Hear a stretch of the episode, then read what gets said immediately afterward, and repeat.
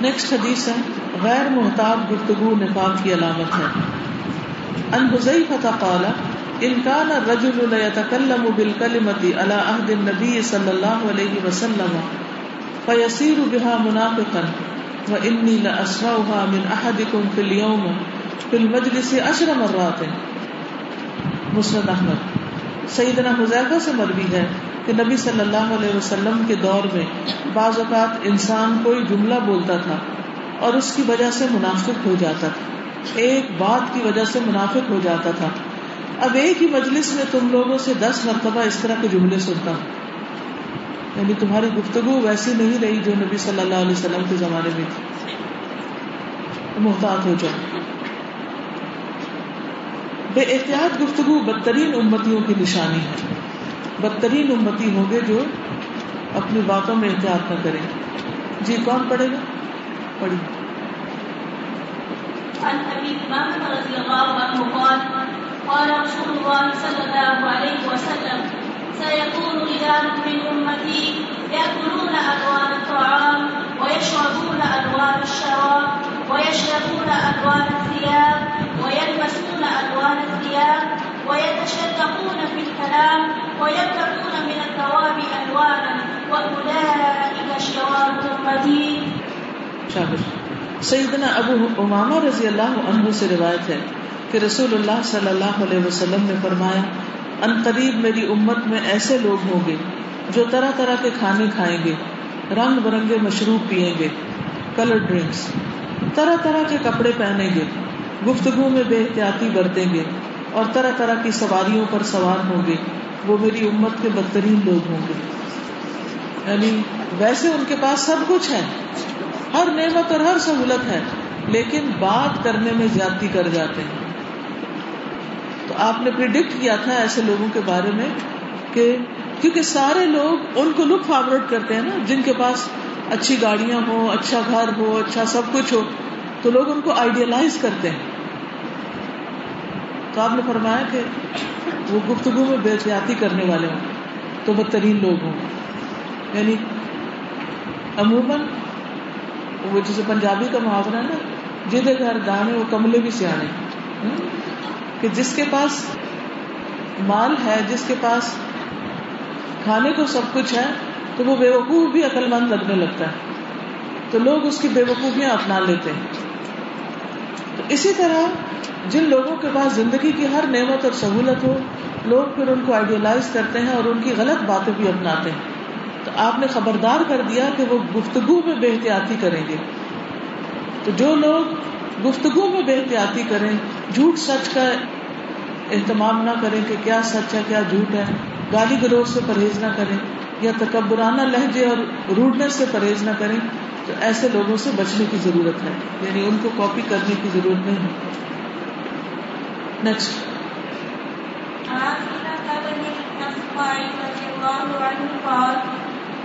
كنت في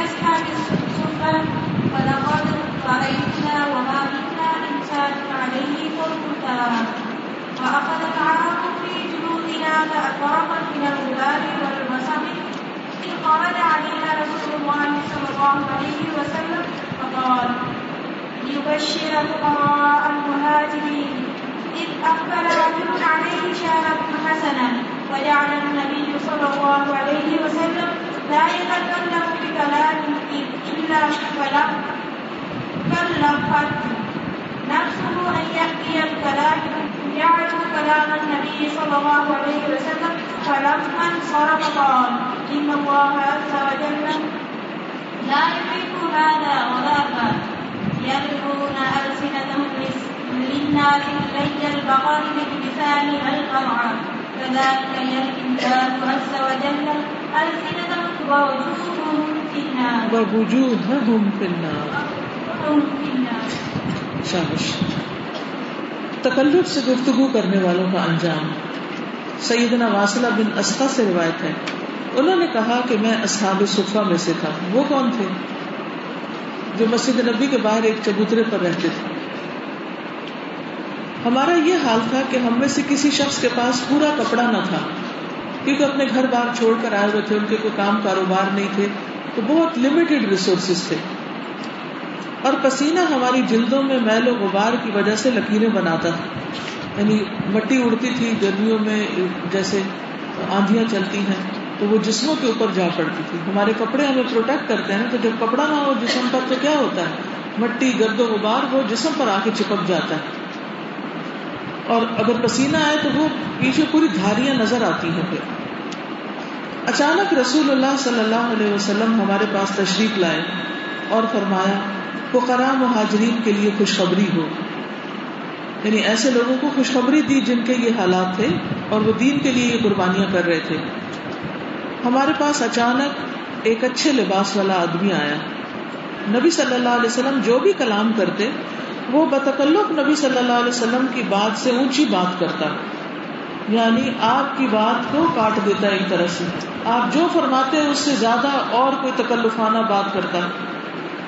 جب وہ چلا گیا تو آپ نے فرمایا، بلا شبہ، اللہ عز و جل اس کو اور اس جیسے شخص کو پسند نہیں فرماتا۔ جو اپنی زبانوں کو لوگوں کے لیے اس طرح مروڑتے ہیں، جس طرح گائے چراگاہ میں اپنی زبان مروڑتی ہے۔ اس طرح اللہ تعالیٰ ان کے چہروں اور زبانوں کو آگ میں مروڑے گا۔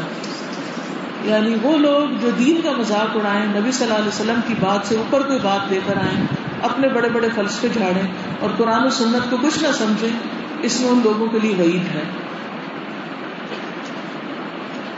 قال أبو هريرة سمعت رسول الله صلى الله عليه وسلم يقول كان رجلان في بني إسرائيل متآخيين فقال أحدهما يشرك والآخر مجتهد في العبادة فقال لا يزال المجتهد يرى الآخر على الذنب فيقول أقصد فوجده يوما على ذنب فقال له أقصد فقال خلقني وربي أقصد علي رقيبا. فقال والله لا يغفر الله لك أو لا يدخلك الله الجنة فقبس. فقبس أرواحهما فاجتمع عند ربي رب العالمين فقال لهذا المجتهد أكنت بي عالما أو كنت على ما في يدي قادرا وقال للمسلم ادخل الجنة برحمتي وقال للآخر اذهبوا به إلى النار قال أبو هريرة والذي نفسي بيده لتكلم بكلمة أو بقت دنياه وآخرته ایک غلط بات دنیا اور آخرت کی تباہی کا سبب بن جاتی ایک غلط بات۔ بہت احتیاط کی ضرورت۔ سیدنا ابو حرارہ سے روایت ہے۔ انہوں نے کہا کہ میں نے رسول اللہ صلی اللہ علیہ وسلم کو فرماتے ہوئے سنا، بنی اسرائیل میں دو آدمی ایک دوسرے کے بھائی بنے ہوئے تھے۔ کیا تھے؟ دوست تھے فرینڈس تھے، بھائی بنے ہوئے تھے۔ ان دونوں میں سے ایک تو گناگار تھا اور دوسرا عبادت میں کوشش کرنے والا تھا۔ ایک کیا تھا؟ گناگار اور دوسرا عبادت میں کوشش کرنے والا۔ عبادت کی جد و جہد میں لگے رہنے والے ہمیشہ دوسرے کو گناہ کرتے ہی دیکھتا اور اسے کہتا کہ ان گناہوں سے رک جاؤ۔ ایک روز اس نے کوئی گناہ کرتے ہوئے پایا تو اس سے کہا کہ اس گناہ سے رک جاؤ۔ تو گناگار نے کہا، مجھے میرے رب کے ساتھ چھوڑ دو۔ کیا تم مجھ پر نگران بنا کر بھیجے گئے ہو؟ اس نے کہا، اللہ کی قسم، اللہ تمہاری مغفرت نہیں کرے گا۔ بس یہ تھا جملہ۔ یہ کہا کہ اللہ تمہیں جنت میں داخل نہیں کرے گا۔ چنانچہ ان دونوں کی روحیں قبض کر لی گئی دونوں کو فوت کر دیا گیا اور وہ دونوں رب العالمین کے ہاں جمع ہوئے۔ تو اللہ نے عبادت میں کوشش کرنے والے سے فرمایا، کیا تو مجھے جانتا تھا؟ یا جو میرے ہاتھ میں ہے، تجھے اس پر قدرت حاصل تھی؟ اور پھر گناگار سے فرمایا، جاؤ میری رحمت سے جنت میں داخل ہو جاؤ۔ اور دوسرے کے متعلق فرمایا، اسے آگ میں لے جاؤ۔ ابو حرارا کہتے ہیں اس ذات کی قسم جس کے ہاتھ میں میری جان ہے۔ اس نے ایسی بات کہہ دی جس نے اس کی دنیا اور آخرت تباہ کر کے رکھ دی۔ تو یہ جو ہم لوگوں کے بارے میں فتوے دیتے رہتے ہیں فیصلے کرتے رہتے ہیں، یہ نوز بلا جہنمی ہے اور یہ فلاں جنتی ہے۔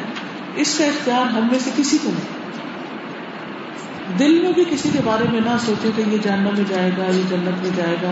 اگر کوئی بس بسا ایسا آئے گی تو اس کو رد کریں۔ کہ اللہ کو پتا ہے کون کس کا انجام کیسا ہو۔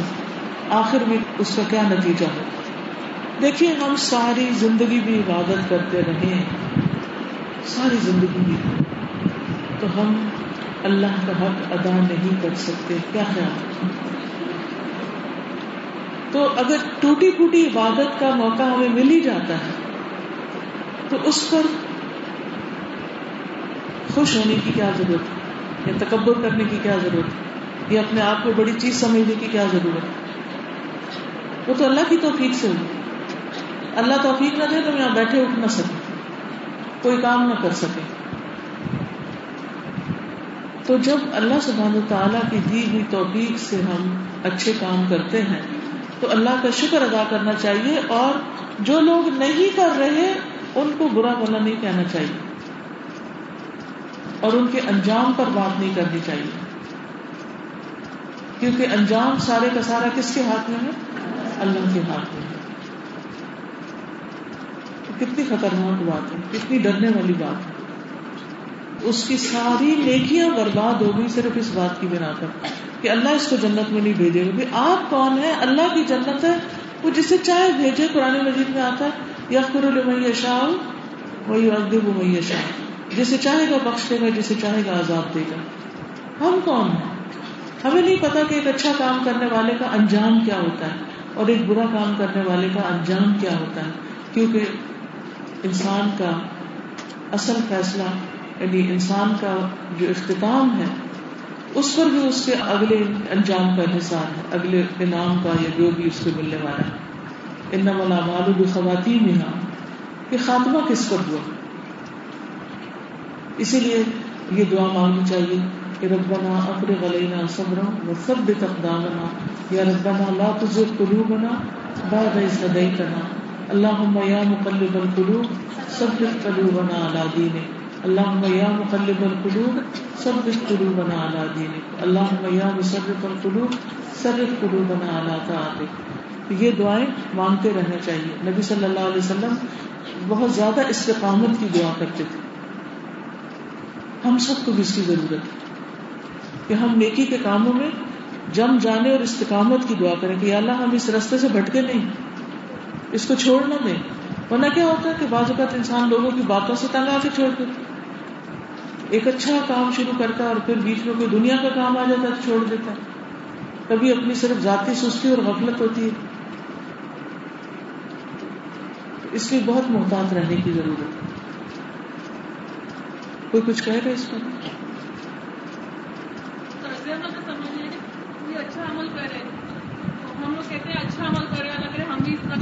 یہ تو ٹھیک ہے۔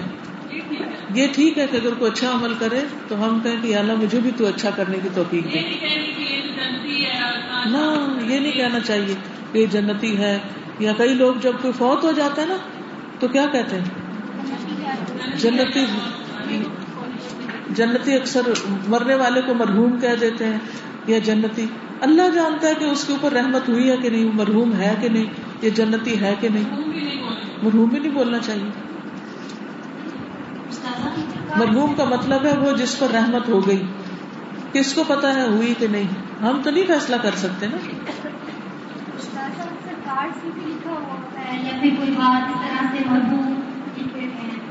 بس ایک ٹرینڈ چل پڑا ہے نا بس اسی کو فالو کرتے جاتے ہیں۔ جی۔ ایسا ہے کہ میری ایک ٹیچر تھی کرسچن تھی۔ پتا نہیں آپ زندہ ہے یا نہیں لیکن یہ جی جی بولیے۔ تو ان کے لیے میں دعا کرتی تھی کہ اللہ تعالیٰ کا خاتمہ مانگتے ہوئے لیکن جو میری ٹیچرس مسلمان ہیں ان کے لیے میں اتنی زیادہ شدت سے دعا نہیں کرتی۔ تو آج مجھے پتا چلا ہے کہ ان کے لیے بھی ویسی ہی دعا کرنی چاہیے جیسے کہ میں پہلے اپنی کرسچن ٹیچرس کے لیے بالکل۔ تو اس حدیث نے مجھے ہلا کے رکھ دیا کہ واقعی ہم مسلمان سمجھتے ہیں کہ ہمیں تو جنت کا سرٹیفکیٹ مل گیا۔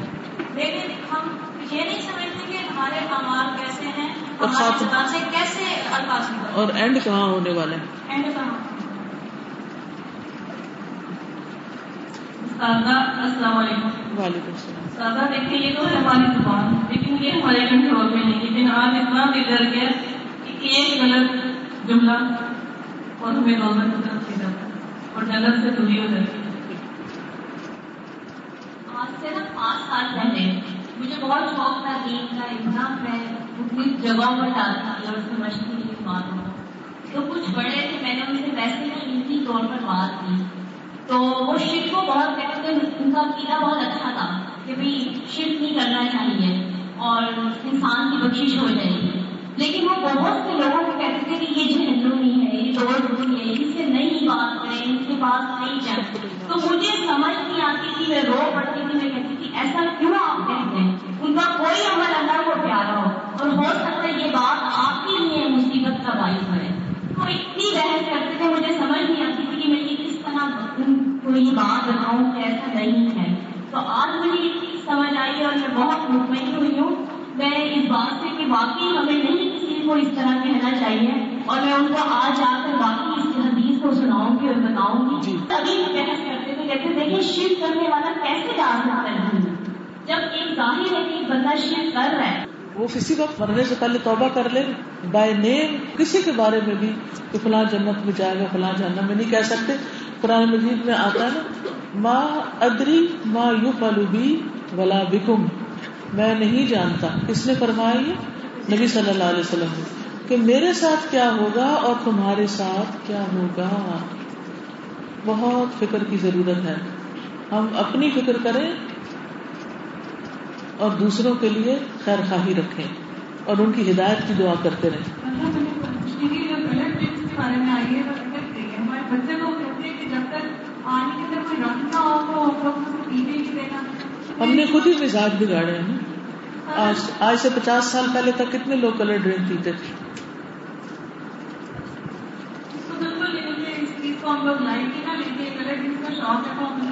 مطلب یہ ہے کہ کوئی حلال چیز کو ہم حرام نہیں کرتے کہ پینا حرام ہے۔ یہ نہیں ہے حدیث کا مطلب۔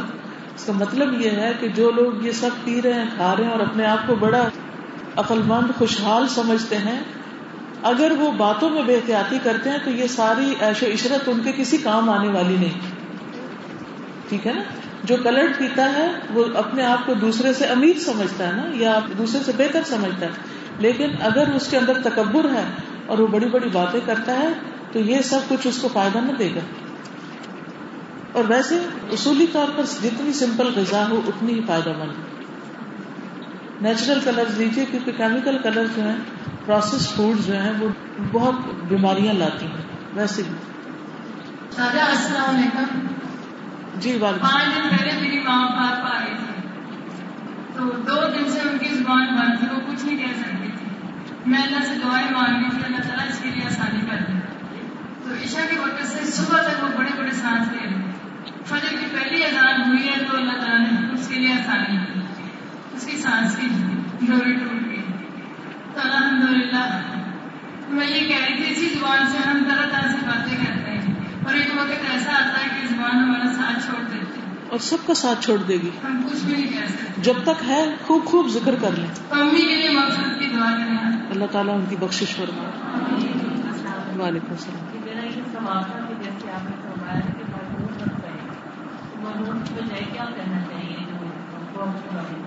ان کا نام لینا چاہیے۔ نام لینا چاہیے مطلب تعزیت کے لیے کچھ لکھا جاتا ہے یا جو ہم لکھتے ہیں لیٹ کھلانا ہاں لیٹ کہہ سکتے ہیں۔ تو وہ لیٹ کوئی نہیں ہوتا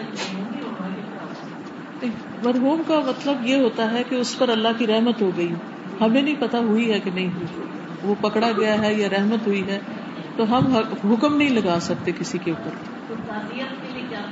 جیسے یہ ہم کہتے ہیں جیسے چالیس بندے بیٹھو جناب بہت بندہ یہ کہہ سکتے ہیں یہ کہہ سکتے ہیں اس کی پاسٹ کے بارے میں ہم کہہ سکتے ہیں یہ نیک تھا یہ بڑا خوش اخلاق تھا یہ بڑا غریبوں کا خیال رکھتا تھا لیکن فیوچر کے بارے میں نہیں کچھ کہہ سکتے۔ ٹھیک ہے؟ جی یہ بھی ہے۔ جی یہ اچھی امید رکھ سکتے ہیں۔ اچھا گمان اس کے بارے میں کر سکتے ہیں۔ لیکن یہ کہنا کہ اب وہ جنت میں چلا گیا ہے یا اس پہ رحمت ہو گئی ہے، یہ نہیں کہہ سکتے۔ جی۔ تعریفیں کر سکتے ہیں اچھا گمان کر سکتے ہیں۔ آپ کچھ کہتے ہیں؟ جیسے بعض لوگ صحیح نا غلط کام کرتے ہیں شیت ہے یا اور سارے کام کرتے ہیں، تو کچھ لوگ اس کو دیکھ کے یہ کہہ دیتے ہیں کہ یہ بد وقت ہے یہ بد والے کام کر رہے ہیں۔ یہ بھی نہیں کہنا چاہیے، کیونکہ یہ تو ہم کہہ سکتے ہیں کہ غلط کام کر رہے ہیں، لیکن اس طرح کے جملے بولنا جو ہے ذرا ٹو مچ ہے۔ نبی صلی اللہ علیہ وسلم کی زبان میں ایسی گفتگو نہیں ہم دیکھتے کہ لوگوں کو لان تان کر رہے ہیں۔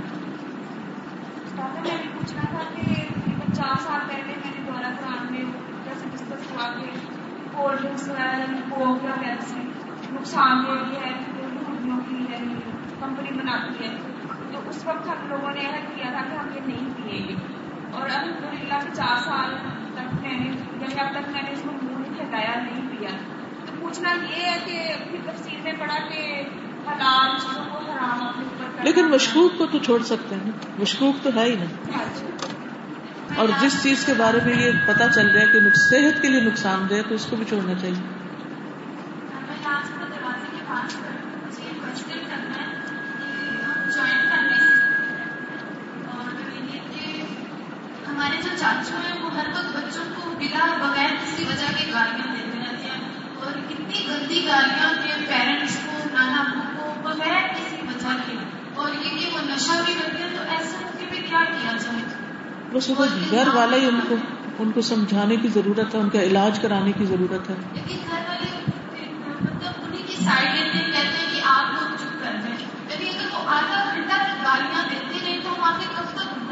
کریں؟ آخر تک۔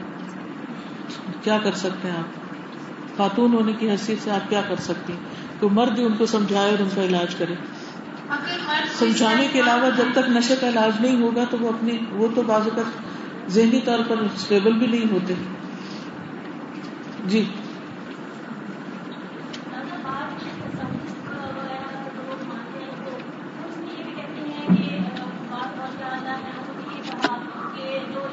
بچ کر ہوتا ہے تو اس حالت میں جو مجھے دیکھ لے گا وہ جنتی ہے اور جو ان کو دیکھ لے گا وہ بھی جنتی ہے۔ مزید آگے اس کی کوئی دلیل قرآن و سنت میں نہیں ہے۔ تو اس حد اس چیز کو بہت زیادہ ہائی لائٹ کر کے بیان کیا جاتا ہے اور بتایا جاتا ہے۔ پھر اس میں یہ دلیل دیتے ہیں کہ اللہ یہ تو حکم ہے نا۔ یہ تو حکم ہے۔ ایک ہوتا ہے حکم اور ایک ہوتا ہے فتوا ٹھیک ہے؟ یہ اللہ کا حکم ہے کہ جو اللہ کے دوست ہوگے ان پر کوئی خوف اور غم نہیں۔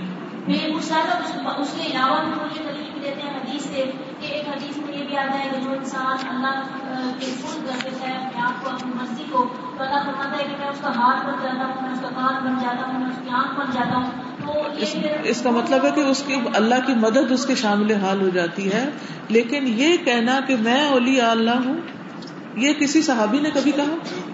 اور صحابہ سے بڑے اولیاء اللہ کون ہو سکتے؟ تو یہ دو چیزوں میں فرق ہے ٹھیک ہے؟ آگے چلیں۔ کون پڑھے گا؟ جس کے ہاتھ میں مائی کو پڑھے عن ابي هريره سمع رسول الله صلى الله عليه وسلم يقول ان العبد لا يتكلم بالكلمه ما يتبين فيها يذل بها في النار ابعد مما بين المشرق صحیح بخاری جی حضرت ابو حرارہ سے روایت ہے انہوں نے رسول اللہ صلی اللہ علیہ وسلم سے سنا، وہ فرما رہے تھے، بندہ ایک کلمہ زبان سے نکالتا ہے اور اس کے متعلق سوچتا نہیں کہ کتنا گناہ ہے۔ جس کی وجہ سے وہ دوزخ میں اتنی دور پھسل کر گرتا ہے، جتنی مشرق اور مغرب کی دوری ہے۔ یعنی بہت نیچے جہنم میں جا گرتا ہے۔ اس لیے ہر بات ہی سوچ سمجھ کے کرنی چاہیے۔ یہ نہیں کہ آپ کسی خاص مجلس میں ہو تو آپ سوچ سمجھ کے بولیں کہ لوگ کیا کہیں گے۔ اور جب آپ اکیلے ہوں یا اپنے گھر میں ہوں تو آپ انتہائی بد اخلاقی اور بدتمیزی سے پیش آئیں۔ تو یہ نہیں درست۔ جو اللہ سے ڈرتا ہے وہ ہر جگہ پر اللہ سے ڈرتا ہے۔